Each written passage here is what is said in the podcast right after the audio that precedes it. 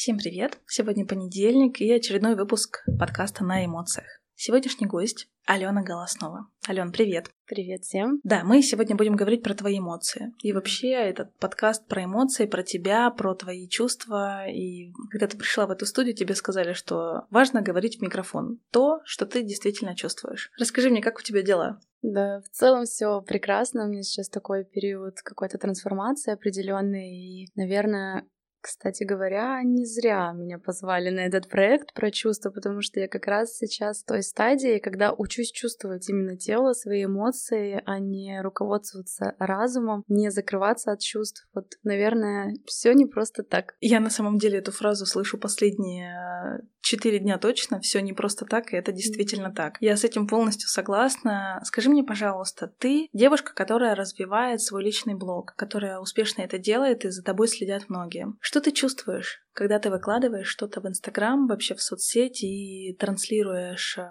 в мир? Твои ощущения, для чего все это нужно? После появления на свет моей прекрасной дочки я скорее больше уже после того, как мы узнали о ее диагнозе, Инстаграм стал для меня уже чем-то большим, чем просто блог лайфстайл. Наверное, вот э, это желание транслировать какую-то не знаю, какой-то позитив, а, приятный настрой и вдохновлять людей, возможно, кому-то даже помогать. Вот я вот это все чувствую, испытываю, наверное, как-то сейчас веду блог от души. Бывают моменты, когда мне не хочется вести, я прямо опускаются руки, потому что сейчас очень сложная система ранжирования в Инстаграме, постоянно, постоянно меняются алгоритмы, не всегда та конверсия, которую ты ожидаешь, не всегда такая статистика хорошая, которую ты хочешь, и, безусловно, те блогеры, которые развивались есть раньше они, им есть чем сравнить, нежели те, кто развивал Инстаграм недавно, да, начал развивать. Вот этот спад, он отражается, да, то есть я иногда чувствую, что как будто бы я недополучаю обратной связи, и мне немножко становится грустно, но потом вспоминаю, ну ладно, даже если этот пост поможет там одному человеку, даже если мою мысль поймет там пять человек, это уже плюс, и вроде как пытаюсь не реагировать, заставить себя не реагировать на там низкое количество лайков, да, например, потому что всегда хочется больше. Вот. Ну,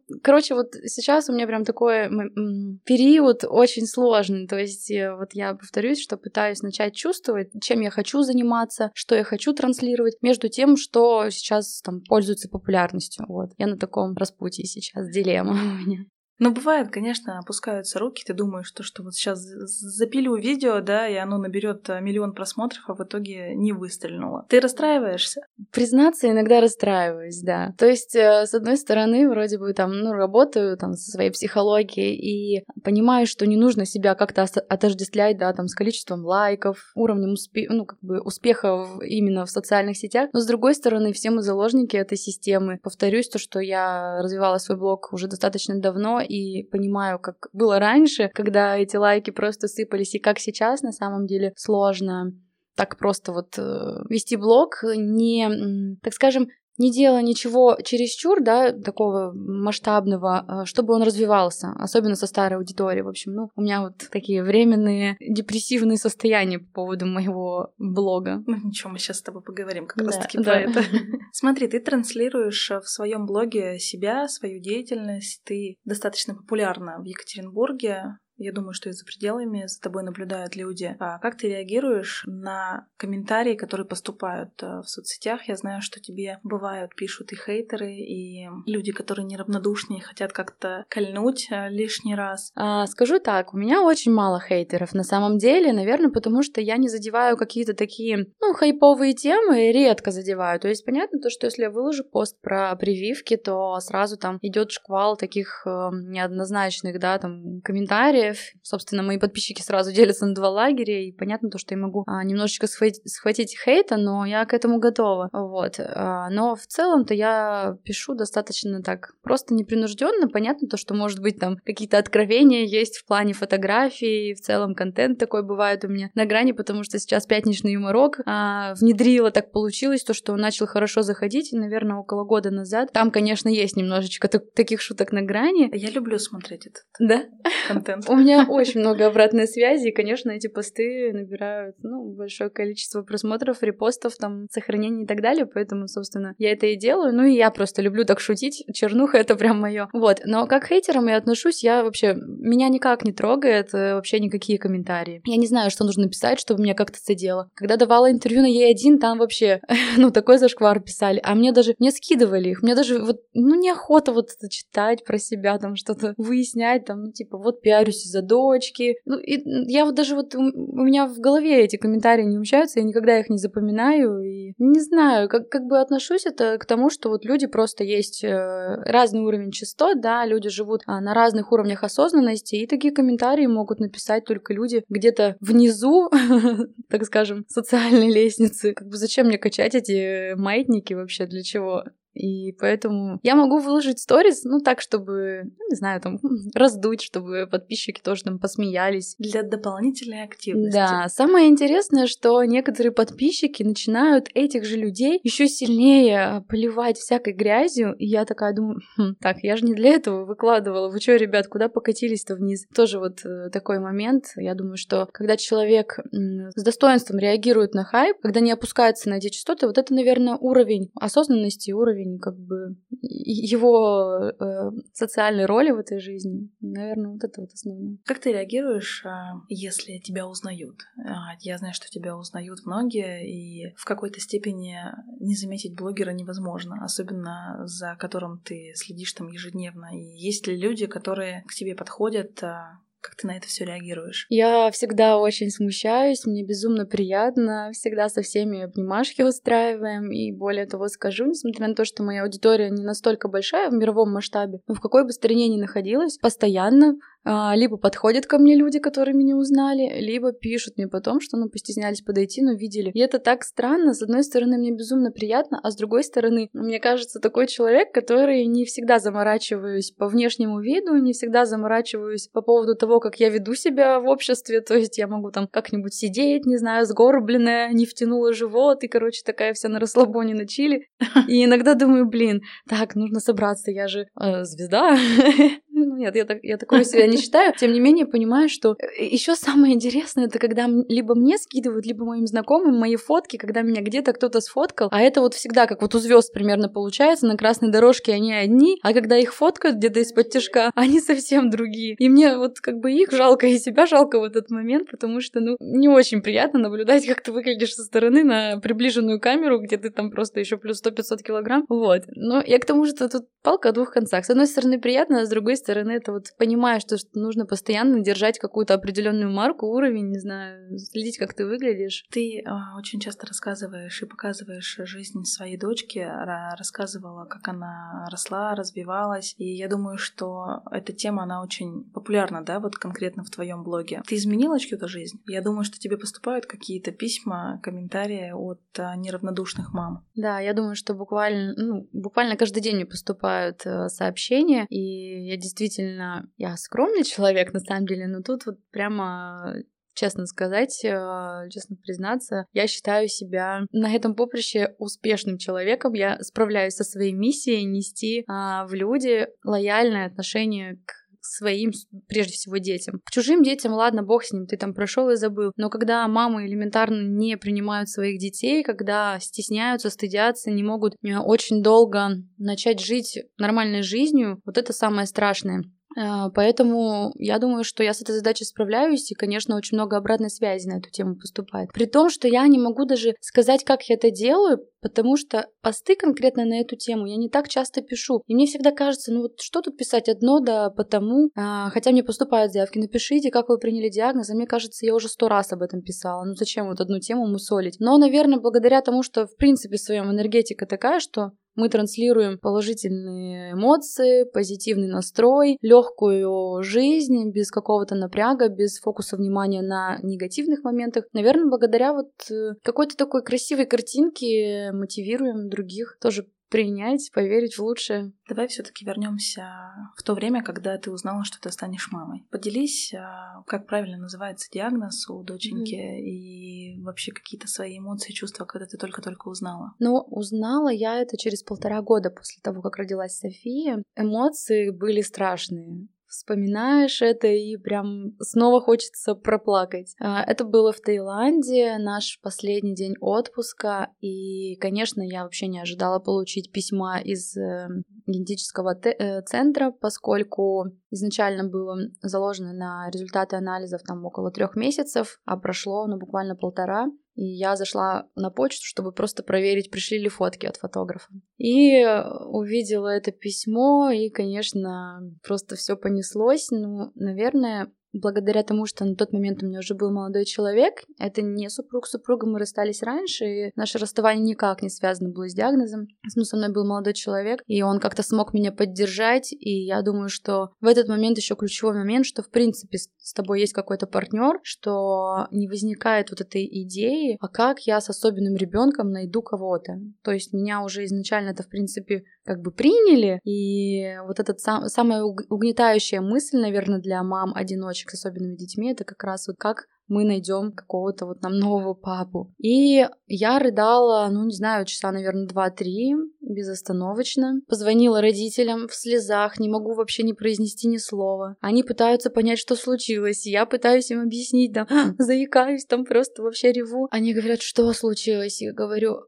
миллион раз рассказывала уже эту историю, но каждый раз у меня прям мурашки. Я говорю, что у Софии синдром Ретта, генетический эм, синдром. И они такие, фух, мы уж думали что-то страшное. И вот это, вот это просто их реакция первая, я не знаю, мне кажется, это вот она прям отражает всю суть нашей семьи, всю суть вот, ну, не знаю, моих родителей, спасибо им за такое воспитание, то, что в таком позитивном ключе меня всегда воспитывали. Они ну, тебе дали уверенности, да, в то, в то время, когда тебе казалось, что совсем все плохо? Да, да. Конечно, я еще рада, что у меня такое окружение. Ну, мы сами формируем свое окружение, я в этом убеждена. Я не скажу, что мне повезло. То есть я его сама сформировала, его сама выбрала только благодаря мне. У меня такое окружение. Но в итоге, как рассказывают там многие мамы особенных детей, что кто-то там отвернулся, кто-то что-то там как-то реагировать не так стал. Я не заметила ни одного человека, который убавился бы в моем окружении после того, как мы узнали об этом диагнозе. Конечно, было очень сложно говорить людям. Мне буквально трех дней хватило принять диагноз. То есть есть я уже ровно реагировала. Когда я произносила а, сей факт, у меня уже не было такого, что там слезы ручьем. И мне приходилось сообщать друзьям, родственникам об этом диагнозе, и при этом их еще подбадривать, поддерживать. Я понимаю, потому что я ставила себя на их место, я понимаю, как это сложно, когда тебе человек говорит какую-то вот страшную вещь, страшное известие. Как будто бы этот человек должен ждать от тебя поддержки, но я понимаю, что что они могут мне такого сказать, чтобы поддержать. И поэтому я сразу сама начинала диалог, я сразу заводила об этом речь э, с теми людьми, там, кто только узнавал, то есть, ну, показывала то, что я нормально реагирую, что не нужно как-то бояться этой темы, избегать ее, не задавать вопросов, если они есть. Я думаю, что и по сей день люди чувствуют, что меня эта тема не задевает, поэтому со мной спокойно начинают об этом говорить. Вот, то есть это энергетически, я думаю, что считывается. И буквально через 4 дня я пошла к психологу и сижу такая на приеме и говорю, а вот а я записывалась заранее, еще до того, как узнала. Говорю, вот я не знаю, я вот что-то записывалась, но та тема не актуальная. Не знаю даже, что сказать, уже все нормально. Ну, говорю, ну давайте обсудим, вот у меня особенный ребенок, я только что узнала, и мы вот начали это обсуждать, но я говорю, что вот прям помню свои чувства, эмоции, я уже так себя уверенно чувствовала и спокойно, что совершенно не было у меня какого-то непринятия ситуации. А как отреагировал папа? Я думаю, что очень тяжело, и он, конечно, мне кажется, месяц примерно был с очень грустным голосом. А, возможно, даже там поплакал, не знаю. Но мне вы кажется, же наверняка обсуждали, да, этот формат? Этот момент мы как-то и не обсуждали, честно говоря, а, но чувствовала я, что ему было тяжело. Вот вы уже не вместе. Как mm-hmm. вы поддерживали друг друга все-таки мама и папа и находитесь э, раздельно? Я вот, честно говоря, не помню, как мы там друг друга поддерживали. Мы просто разошлись, как бы получилось так, что ну, обоюдно. Это была, конечно, изначально больше его инициатива, но Через какое-то короткое время я подхватила эту идею, мне она понравилась. В общем-то, сразу у меня начались другие отношения. Мне кажется, то, что месяца два-три, мы уже начали спокойно друг к другу относиться, у нас не было каких-то там качелей, передергиваний. И я не скажу, что мы там лучшие друзья и откровенничаем на какие-то темы, Тем не менее, он знает про мою личную жизнь, я знаю про его личную жизнь, так, ну, поверхностно или как-то, неважно. И мы в хороших отношениях, я думаю, что вот нам помогает, в принципе, это в целом. И принять диагноз, то, что мы все равно не по отдельности, а как-то вместе. И вот по сей день. Ну, так как мы говорим сегодня с тобой про эмоции, я думаю, что ты, как любой живой человек, испытывал разные эмоции в момент. Хоть ты и говоришь то, что ты приняла там через три дня, угу. но наверняка у тебя опускались руки. Ну, вот тут такой момент, что э, ты живешь день ото дня, то есть э, у Софии постоянно занятия. И понятно то, что фокус моего внимания, он как бы был то направлен только на нее, то не только на нее, то полностью вообще, например, на данный момент мой фокус внимания вообще в другую сторону направлен. То есть я понимаю, что мне нужно тоже строить свою жизнь, у меня работа, у меня тоже личная какая-то жизнь. Я сейчас не сфокусирована конкретно на росте, развитии Софии.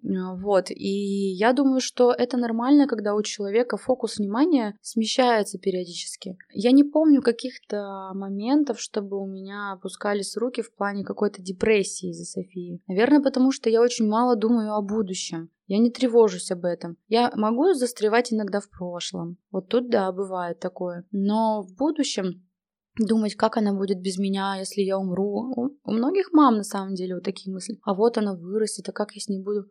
Я вообще об этом не задумываюсь, потому что, ну, всякое может произойти. Зачем вот это вот гадать, прокручивать у себя в голове? У меня вот нет такой привычки, не имею, ну, не помню, чтобы у меня были какие-то ну, такие дестабилизационные, как правильно выразиться, ситуации, моменты в плане эмоций. Ну вот про тревожность. А, когда ребенок особенный, на него же чаще обращают внимание. И наверняка, когда ты в обществе и взрослые дети, как они реагируют на это? Вот мы мало бываем в обществе, признаюсь. Особо не ходим, потому что, ну, София сама по себе такой человек, что, это мы, кстати, узнали из генетического анализа дополнительного, она больше интроверт. То есть даже если бы поломки в гене этом не было, то она была бы в принципе своем такой более спокойный, более домашний человек, и не нужны тусовки, движухи и так далее. Поэтому я ее не пытаюсь куда-то там лишний раз вытащить, она спокойно проводит время дома, если мы куда-то выходим, вот честно, я не замечаю каких-то реакций, но, наверное, потому что я человек, как вот если даже одна иду, я в каком-то своем панцире. Мне очень сложно с людьми контактировать, с э, посторонними. Я не люблю общаться с людьми, вот с незнакомыми. То есть мне, у меня есть свой костяк, я достаточно общительная. Если я приду в компанию людей, я не буду замыкаться, я там всегда в центре внимания. Но я замыкаюсь от каких-то новых знакомств. И когда хожу где-то даже вот одна, я всегда в себе, в телефоне или просто в своих мыслях. И вот, наверное, когда с Софией хожу, тоже я как-то замкнута от внешнего мира, я не замечаю каких-то взглядов. Я просто туда не направляю свое внимание, и поэтому, возможно, меня это не никак не триггерит. Если мы летим где-то в самолете, и там сидит человек рядом, у него возникает такой вопрос вроде как в глазах, типа, что за фигня? И я сразу спокойно объясняю, я не вижу в этом ничего такого, как вот многие люди на любопытство, да, реагируют. Да, всем интересно, что такое. Действительно интересно, мне бы тоже было интересно, и это совершенно нормальные вещи. Просто не нужно на это так остро реагировать, объяснил человеку, все, и человек сидит лояльный, э, и там, конечно, уже от уровня его воспитанности зависит, там, будет он какие-то дальше вопросы задавать или что-то говорить. Ну, я считаю, что в этом нет ничего такого. Алена, а случались ли ситуации, когда ну, люди вот прям яро реагировали на это, да, и что ты делала в этот момент, если такое было? Ну, там, допустим, ребенок шумит, да, в принципе, обычных детей а многие ага. недолюбливают, если ты летишь в самолете угу, и ребенок угу. плачет. Угу. Истерички бывают, угу. так скажем. Было, было ли в вашей жизни такое? Скорее нет, скажу так. Э, скорее ничего подобного не было, но вот вспомнилась такую ситуацию, когда София, ну, истерила, ее уже ничего не успокаивало, мы были в аэропорту. Я просто поставила ее в угол. Там не было рядом много народу, то есть, э, возможно, она кому-то мешала, но все равно были люди вдалеке. И села, занимаюсь своими делами. Конечно, она в поле моего зрения, ее вижу. И какой-то дедуля решил э, что я плохая мать, решил пожаловаться в орган опеки, там сразу же так. позвал, да, там, э, значит, представителей правоохранительных органов, а еще подружка у меня сидела, пиво пила, и он еще это привязал, что мать бухает, в общем, закатил там какую-то истерику. Это прямо какой-то компо-набор. Да, да, да, да, да. Ага, вот. Ну, значит, представители авиалинии еще к этому всему привлек. Ну, естественно, там люди-то понимают, адекватные, что просто дедуля немножечко...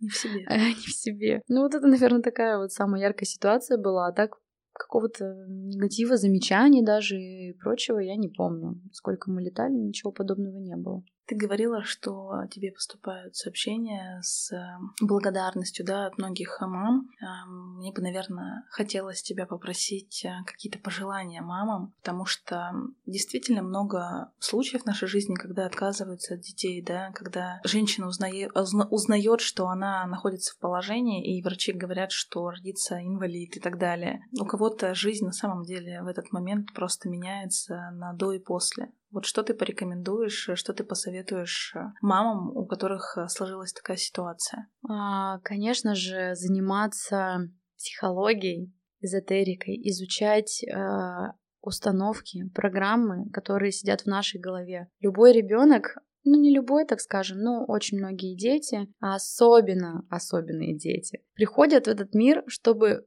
кого-то чему-то научить и, конечно же, чаще всего своих мам. Мне уже не один специалист, так скажем, назовем их так, по этой теме, говорил, что София — это очень мудрая душа, что она мастер, и она полное мое отражение, и она пришла в этот мир действительно учить, и как э, доказательство тому, как вот дети мастера, ну, если кто-то верит в реинкарнацию душ там, и так далее, я просто в эту тему верю. Я не очень духовный человек, но конкретно эта тема у меня очень откликается и э, близка. У Софии действительно очень глубокий взгляд. Это взгляд какого-то очень мудрого человека.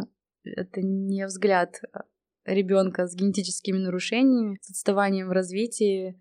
Эта теория и мнение этих людей мне действительно близки, и я понимаю, в чем суть этого учения, а, для чего пришла София в этот мир. И, конечно же, прежде всего, я понимаю, как мне пройти этот урок. Я, ну, то есть у нее свой путь, да, и у меня свой путь. Я не хочу вмешиваться как-то сильно в ее путь. Я понимаю, что он должен быть таким, но я понимаю, для того, чтобы ее путь был максимально благоприятным, мне нужно понять, какой мой урок, да, то есть что она мне несет, чему она меня учит. И если я пройду свой путь правильно, так скажем, то я думаю, что и для нее а, он будет комфортный, ее путь счастливый, приятный и так далее.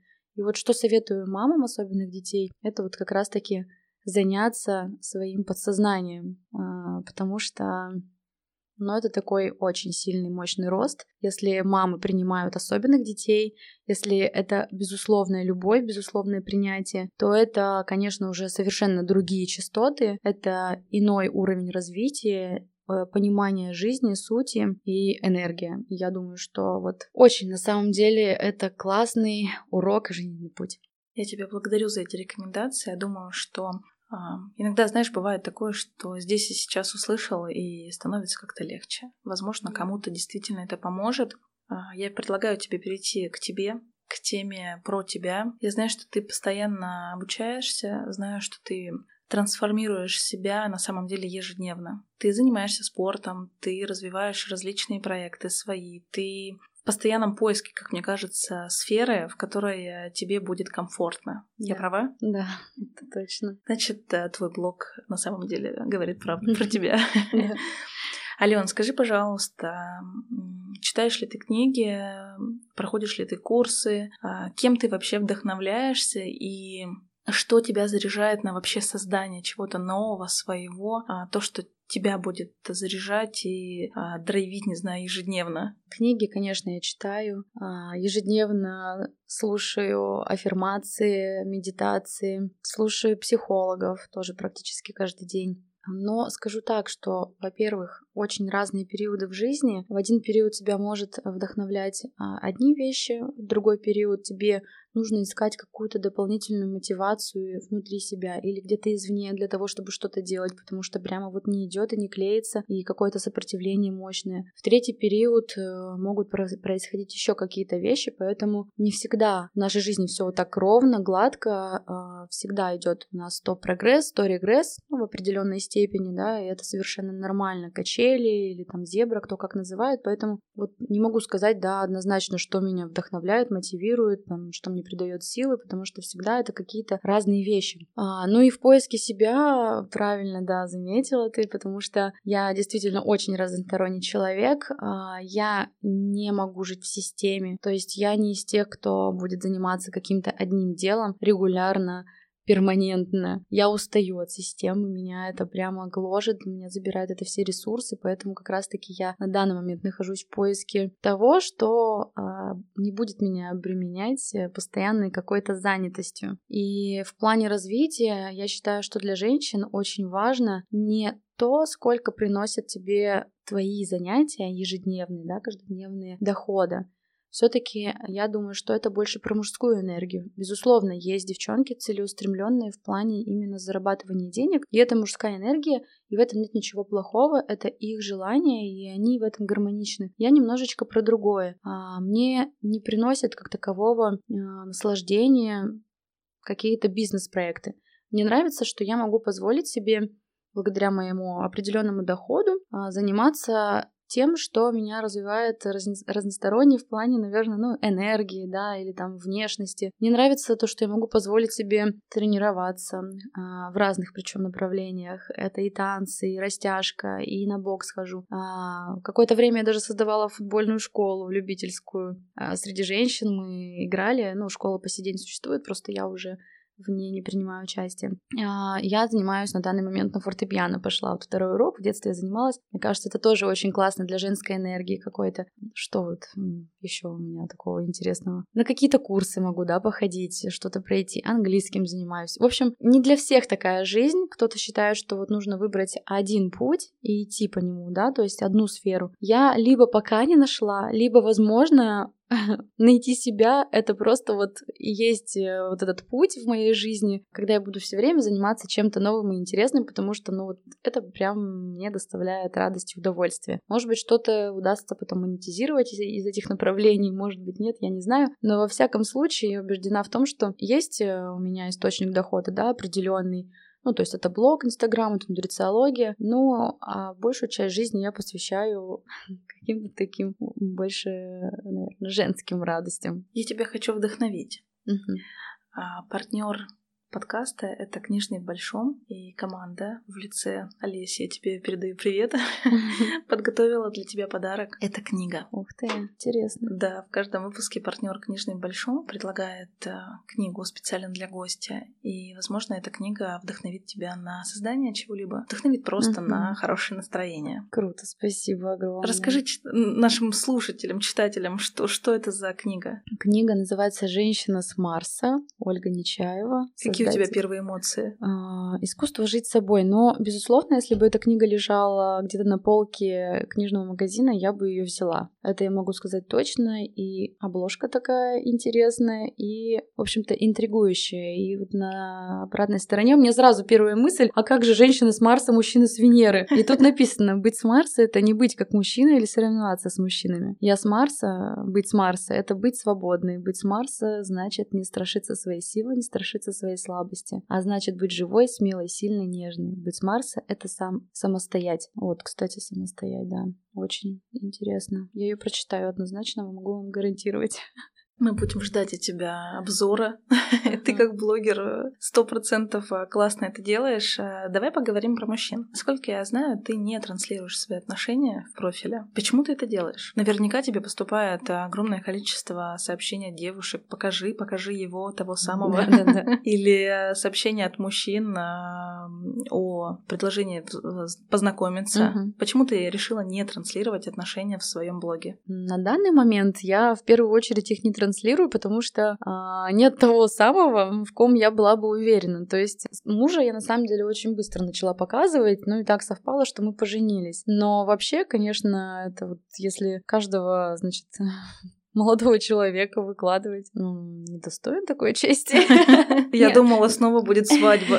Ну, на самом деле у меня очень еще интересно, кто верит э, в астрологию, астрологическая карта. И действительно это находит подтверждение в жизни, потому что все мои отношения, вот то есть до мужа у меня были ну, два, двое серьезных отношений. И после мужа, получается, сейчас вторые отношения. Ну, серьезно, я имею в виду долгие. Все они скрываются. И причем э, вот это скрывание якобы идет даже больше не от меня, а от мужчин. И не потому, что у них есть еще три жены параллельно, а вот просто по каким-то причинам приходится так делать. То есть, э, ну, первые мои отношения были с э, внуком моего тренера, и по этим причинам-то, собственно, нам приходилось скрывать их. Это уже после мужа? Это до мужа, А, это да. до мужа. Вот, то есть так или иначе мы долго скрывали. Вторые отношения тоже там, ну, так завязались э, интересные, тоже, ну, пришлось их скрывать, и когда только у меня появилась мысль, может быть, уже пора, пора вот публикацию сделать, и мы как-то вот расстались. Ну и вот последние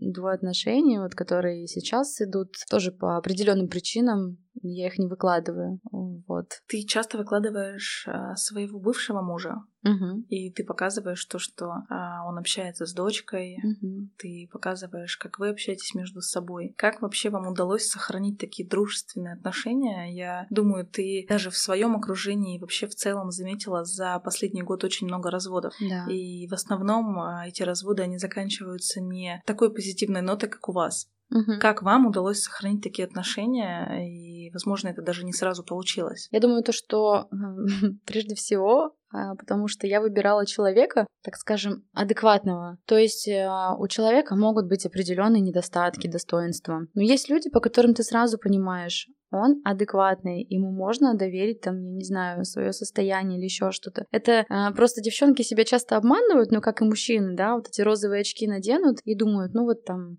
что-то изменится, там, ну, привыкни, там, ну, короче, вот вся, все, что только себе не придумывают, э, лишь бы, а, значит, отмазать как-то вот эту вот э, неадекватность своей выбранной пассии. И я выбирала просто адекватного человека. То есть вот, наверное, на этом-то все и построено. Потому что, ну не, ну, не знаю, короче, сразу можно по человеку понять. Пред, можно представить, вот, вот человек стоит перед тобой, можно представить, а что будет, если я с этим человеком разведусь или там поругаюсь, на что он способен. Как правило, за первый месяц человека можно узнать от и до и предугадать его поведение, что он может сделать с другим человеком. Вот когда там случается, что там люди жили, значит, два года там или три или больше, и потом мужчина, значит, не знаю, раз, раз, расчленил жену или там ушел к другой и все забрал. Это все читаемо, это все понятно, не может быть нормальный, адекватный мужчина, если только его там, не знаю, не заколдовали, и потом превратиться вот в говно, я извиняюсь. Ну, то есть, ну, не, не бывает такой трансформации нереально это. То есть сразу все равно можно понять по человеку, что от него ожидать. Просто мы, как правило, слепы, потому что э, действуем не... Нам, нам привыкли, нам с детства внушают. Внушали сказки, внушали какие-то песни, что любовь — это вопреки всему, что, значит, это чувства такие высокие. Но союз-то нужно строить с человеком, с которым тебе будет комфортно уже после того, как пройдет вот эта химия. То есть, если ты первые два месяца не замечаешь, да, вот этого, что он раскидывает носки, а для тебя это принципиально принципиальный момент, как ты дальше будешь жить. Носки он точно будет продолжать раскидывать, да, то есть фундаментально люди не меняются, все равно а, остается основное с ним. Поэтому а, я думаю, что а, самое важное и ключевое, почему мы сейчас дружим, это потому что мы оба адекватные люди. А ты сейчас находишься в отношениях, да? Да, да. Вы живете вместе, как у вас э, вообще обстоят дела с э, взаимопониманием? На данный момент у меня очень комфортные отношения. Э, я понимаю, что это не те отношения, которые на всю жизнь. Я склоняюсь к тому, что это просто какие-то временные увлечения. А, но раз я живу сегодняшним днем, мне это пока, наверное, то, что нужно поскольку очень много времени уходит на какие-то определенные занятия, движения по жизни. Не знаю, это какие-то отношения, наверное, 21 века очень много людей, и в том числе в моем окружении, сейчас как раз-таки вот приходят к таким отношениям. Я, не, я вообще не пропагандирую, не считаю, что это нормально и разумно, но из-за наших детских травм и каких-то ограничивающих установок, там, каких-то страхов, в общем, многие почему-то выбирают такой маршрут. Ну ты же понимаешь, Какой вопрос я могу тебе задать? Я готова к любым вопросам. Ты хотела бы родить еще ребенка от человека, которого которому доверишься и э, которому почувствуешь те самые отношения, с которым ты хочешь прожить остаток своей жизни. Да, конечно. Я хочу и не одного ребенка. Мне хочется много детей на самом деле. Я к этому приду. Просто уже так не спешу, как раньше. Уже более избирательная, наверное. Уже планочка у меня высоко. Возможно, найду того самого, кто будет соответствовать всем моим критериям. Но я убеждена, чтобы притянуть достойного, стоящего человека, которого ты хочешь, ты должна сама вырасти сначала, ты должна быть на том уровне. То есть э, те, кого мы притягиваем в данный момент, это те люди, которые нас отражают. Это те, кто, собственно, идут с нами вровень. И иногда, может быть, со стороны казаться, что нет, это не действует теория. Но если копнуть глубже, если копнуть до самооценки, самоценности, каких-то таких более глубоких вещей, установок, опять-таки, повторюсь, ограничивающих убеждений, страхов, то это абсолютная истина. В данный момент нас окружают ровно те люди, которых мы заслуживаем. Ну, ты говоришь, что встретишь того самого, да, от которого захочешь еще ребенка. Наверняка у тебя есть какие-то принципы. А, принципы а, какого мужчину а, ты рассматриваешь как отца своего ребенка? Я не знаю, так вот в двух словах его не описать, там такой списочек длиной метр. Не, на самом деле, конечно, сейчас я понимаю, что этот человек должен быть определенно про успех, про самодостаточность, про реализованность, потому что я уже в том возрасте... Какому точнее? Возраст, да, уже около 30, но еще не 30. Соответственно, те мужчины, которые подход подходят мне по возрасту, к этому моменту я считаю, что все-таки они должны быть уже э, что-то из себя представлять, чего-то достигнуть. И я уже не совсем представляю эту песню, что там мы вместе добьемся а, чего-то. То есть это определенно те люди, кто имеет хороший фундамент под ногами, потому что как-то средне жить, да, там в недостатке я могу и сама. То есть все равно для меня какая-то, ну, не побоюсь этого слова, материальная поддержка, опора, она должна быть. Я не считаю себя меркантильной, хотя, как мне тут сказал друг, что я ультрамеркантильная, потому что мне мало одних денег, мне нужно, чтобы еще был их, значит, красивый, с чувством юмора и, в общем, еще ряд качеств. Назовем это, да, я ультрамеркантильная. В общем, мне действительно нужен мужчина, чтобы у него вот были какие-то качества, которые прежде всего присущи мне. Это чувство юмора, это любовь к активным, к активной жизни, да, то есть я еще считаю, что э, люди должны строить союзы, когда у них ритмы жизни схожи. Даже режим дня должен быть схож, потому что я не могу свыкнуться, там, сжиться как-то с человеком, кто там, не спит до пяти утра, а потом полдня дрыхнет. Это вообще не мое. Я понимаю, что тут тоже фундаментально человека ты не изменишь, и поэтому я считаю, нужно сразу притягивать такого же активного, такого же энергичного, с адекватными взглядами на жизнь в плане там здорового питания или здорового образа жизни. То есть, ну, наверное, какой-то такой формат, а, я не говорю то, что люди не могут иметь разные интересы. Это совершенно нормально. Но, по крайней мере, какие-то фундаментальные взгляды на жизнь, на смысл жизни, да, на воспитание детей, они должны быть. А, иначе это всегда будут какие-то дискуссии. Ладно, дискуссии, когда еще человек умеет действительно грамотно дискутировать, а когда человек просто не умеет э, разговаривать, это очень сложно для отношений. Поэтому у меня достаточно высокая планка, но я думаю то, что сейчас еще немножечко проработаю в себе какие-то вещи. Я думаю то, что найду я того единственного. Может быть, он будет не единственный тоже. Почему нет? 21 век, все по-разному вообще у всех, и уже эти критерии, институт брака, он как бы по сути уже утрачивает свой тот смысл, который вкладывали в него наши родители, предки. Давай, кстати, поговорим про твоих родителей. Я видела, что ты недавно совсем рассказывала, кто у тебя папа, кто мама, и что вы вместе с мамой, да, по-моему, развиваете проект по платьям. Угу. Есть ли у вас какие-то ценности в семье, которые вы всегда обсуждаете, и хочешь ли ты транслировать эти ценности в своей семье? А, у нас такая семья интересная. А, мы вообще практически не разговариваем.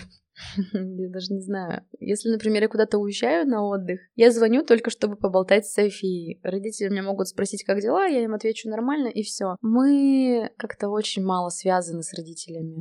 И поэтому у нас как таковых э, сближающих нас ценностей их нет. Не знаю, с чем это связано. То есть... Ну и как у вас в целом отношения? Как э, ты рассказывала, что э, они тебя поддержали в моменте, когда ты узнала синдром uh-huh. дочки? Как вы общаетесь? Я поняла, что вы не общаетесь, но в любом случае, есть ли у вас какие-то ценности? Потому что поддержка родителей, она очень важна. Uh-huh. И дочка, да, связана с папой чаще uh-huh. всего. Вот как у вас внутри построены, наверняка вы все равно поддерживаете друг друга.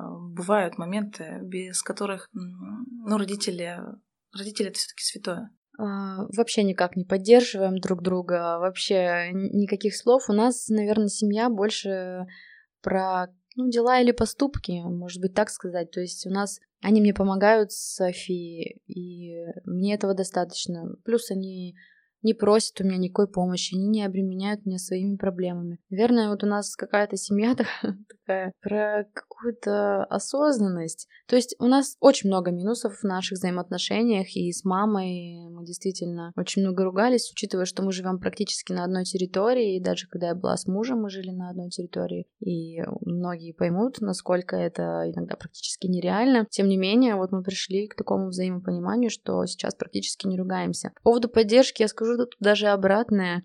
Они меня вообще никак не поддерживают в плане а, моих знаний по нутрициологии. То есть они какие-то больше тут консервативные. А, когда Софию хотела перевести на веганство, но она мне практически, конечно, веган, тоже это не поддерживалось. Очень много было обвинений, ссор. То есть это так, мы молчим-молчим, это копится-копится, и потом это все выливается в один момент. Ну, вот какое-то такое. Я люблю возвращать людей в прошлое, uh-huh. как бы, знаешь, э, такой холодный рассудок. Uh-huh. Когда ты была маленькой. Ты помнишь какие-то свои яркие воспоминания? Я знаю, что ты а, раньше а, была волейболисткой, да? Да, да. А, как ты пришла в спорт? А, это родители тебя подтолкнули? Или это какое-то твое желание внутреннее? Какая ты вообще была в детстве? Поделись этим. Я была очень активным и умным ребенком. Я быстро развивалась. Э, в четыре года мне захотелось, э, чтобы мне купили рюкзак новый. Мне сказали научиться читать. Я уже на следующий день пришла и начала читать. То есть, если мне что-то нужно было, я это получала. И неважно, как училась читать или слезами, или, в общем, еще какими-то проделками. В 8 лет я увидела по телевизору Олимпиаду, и там был волейбол. В тот момент стал вопрос, в какой вид спорта ты хочешь. Я всегда любила бегать, я была маленькая, активная. Но вот увидела волейбол и сказала, что хочу волейбол попробовать. Но поскольку во втором классе я была около 120 сантиметров, а это крайне мало, я, по-моему, была самая маленькая в классе. Мне родители сказали, что вроде как волейбол тебя не возьмут, ты чё, куда? А, я тогда сказала, ну если не возьмут, пойду в легкую атлетику. Ну в итоге волейбол меня взяли, а, я была достаточно, ну такой уже сформированный, у меня хорошая была техника, я была очень активной, потому что все равно приходили девчонки, кто повыше ростом, и у них развитие чуть позже шло, поэтому я, в принципе, очень неплохо так играла, и вот так вот пришла в волейбол. Конечно, родители от меня, особенно папа, очень много требовал, и в принципе своем те люди, которые занимались профессиональным спортом, у них очень много тоже установок, что вся жизнь это борьба, что можно достичь чего-то только если ты там будешь впахивать, если ты будешь доказывать. Также такая очень частая установка, что тебя невозможно любить, безусловно, ты должна доказать свою любовь, ты должна заслужить, чтобы тебя похвалили. Ну, вот такие вот моменты, это все вот как раз-таки из детства и очень часто связаны со спортом. Многие люди даже их не могут отследить, пока вот не начинаешь развиваться в этой теме, копать, э, изучать, читать, э, работать там с психологом или с тета-практиком, так и не поймешь, почему, да, там в отношениях тех же самых, э, не знаю, ты не можешь принимать там дорогие подарки или почему э, тебе приходится постоянно кому-то что-то доказывать, да, чтобы заслужить любовь. Вот это все из детства. Но в целом я не помню очень много моментов из детства. Может быть, как-то их подсознание запрятало, может быть, что-то там было такое не очень, я не знаю, но мне казалось, что в целом все классно, родители меня любят. А может быть, они это не показывали эмоционально, вот были такие немножечко отстраненные. Тем не менее, они это всегда показывали делами. Любые сборы, любые игры, когда мы уезжали, они очень часто ездили со мной, болели за, за меня. В принципе, у нас вот у всех у девчонок из моей команды родители были активны и всегда с нами ездили. Если взять любые другие команды, такого вообще не наблюдалось. Они в Нижний Новгород ездили с нами, там и в Челябинск. Постоянно как бы вот эта вот поддержка была среди наших родителей. Но и возили меня в школу, между прочим, с Эльмаша в юго-западный район. Каждое утро там, по 40 минут дорога в одну сторону занимала для того, чтобы я училась в спортивном классе. Как бы ты понимаешь, да, что там тебе давали всю любовь, поддержку и прочее, но, например, э, вот если мы говорим о языках любви, Возможно, мне не хватало где-то слов, мне не хватало где-то вот этой эмоции, включенности, да, вот эмоциональной, когда тебе просто там, не знаю, что-то приятное скажут. Поэтому вот сейчас э, в своих взаимоотношениях мне очень важно от мужчин слышать именно приятные слова. Мне иногда дела, какие-то поступки не доставляют столько радости, сколько мне можно там на, на уши навешать вообще лапши. И я такая, ой, да, да, я тебя люблю, дорогой. Короче, я думаю, что это тоже у нас все из детства. Недостатки наши формируют вот какие-то определенные запросы в взаимо... взаимоотношениях во взрослой жизни. Партнер «Дверь в лето» передали тебе такой вот комплимент в виде букета. И я хочу тебя поблагодарить за наш сегодняшний подкаст. Ты рассказала про столько моментов, которые происходили с тобой в жизни, ты открылась, и я тебя благодарю за это. Мне хочется задать тебе вопрос, позволяешь ли ты себе плакать и вот эти вот эмоции слез или наоборот эмоции радости, открыто ли ты их показываешь mm-hmm. своему окружению? Вот хочу, кстати, сказать, да, тоже девчонкам, кто слушает, пожелать не думать о том, что, ой, это недостойно моих слез, ой, зачем мне переживать, так, соберись тряпка. Прочувствуйте и проживите любой момент, который произошел в вашей жизни. Если мы раньше вот с девчонками друг друга поддерживали именно в плане того, что все, он дурак, не плачь за него, ну ты посмотри, какая классная. А сейчас мы говорим друг другу, проживи это. Проживи все эти чувства от э, отрицания, гнева, торга до принятия все, каждое чувство и лови инсайт, почему ты в данный момент э, плачешь или радуешься, что вызывает тебе эти чувства. И да, я себе позволяю реветь, прямо а, вообще вот могу рыдать несколько часов, заставляю себя рыдать, заставляю себя выплакать все и пытаюсь проанализировать, Почему? Что случилось? Почему это вызывает у меня такое количество слез? Если раньше я все-таки э, руководствовалась э, больше логикой и старалась прятать эти чувства, то в один определенный момент я поняла, что вот если постоянно этот узел завязывать, завязывать, завязывать, то можно плохо кончить. Закончить, да. Поэтому вот сейчас я как раз-таки стараюсь... Ну, э, плак... заплакать я всегда могла признаться, но вот так, чтобы именно вот дома, да, там прокричаться, прямо все вылить. Такое я вот начала делать недавно, практиковать. И скажу так, что это очень крутая практика и полезная. Алена, а что для тебя эмоция? Наш подкаст про эмоции, uh-huh. и очень важно узнать от тебя, что конкретно ты чувствуешь а, от этого слова. Вот скажу так, а, опять-таки опираясь на какие-то установки и страхи, до недавних до недавних пор, по крайней мере, во взаимоотношениях с мужчинами, для меня эмоции это было эмоция, это как страдание или что-то такое вот немножечко не очень приятная ассоциация у меня была. То есть как будто показывая свою эмоциональность, ты становишься уязвимой. Но это просто из-за прошлого определенного опыта, когда ты где-то когда-то открылась перед кем-то, с тобой не очень хорошо поступили или тебя бросили, там, неважно, предали, как угодно можно это называть. Я это, конечно, все немножко иначе называю. Тем не менее, у нас вот э, подсознание, оно такое хитрое. Оно может сформировать установочку или страх, и даже нам в открытую не показывать, что такая есть. И вот до недавнего времени вот э, я прямо боялась быть эмоционально открытой, особенно перед мужчинами. Но проработала этот момент, и, наверное, сейчас для меня эмоция — это что-то такое про настоящесть. То есть, как правило, эмоции выдают человека по-настоящему, какой он есть. И, естественно, мы сразу подозрением относимся к тем людям, кто умеет четко, хладнокровно контролировать свои эмоции. И понимаем, что таких стоит бояться. А людей открытых, которые открыто показывают свои эмоции, ну им такое уже идет больше доверия, даже вот э, неосознанное. Я тебя благодарю за наш сегодняшний подкаст. Ты открылась для меня с какой-то новой стороны. Да, ты такая же настоящая, как и в блоге. Ты такая же чувственная, такая же а, девушка со своими чувствами и эмоциями. И я хочу пожелать, чтобы ты оставалась такой же, чтобы твои желания, твои мечты, твои направления, твоя а, сфера, куда ты двигаешься, чтобы все получилось. И благодарю всех слушателей, кто дослушал до конца наш выпуск. Я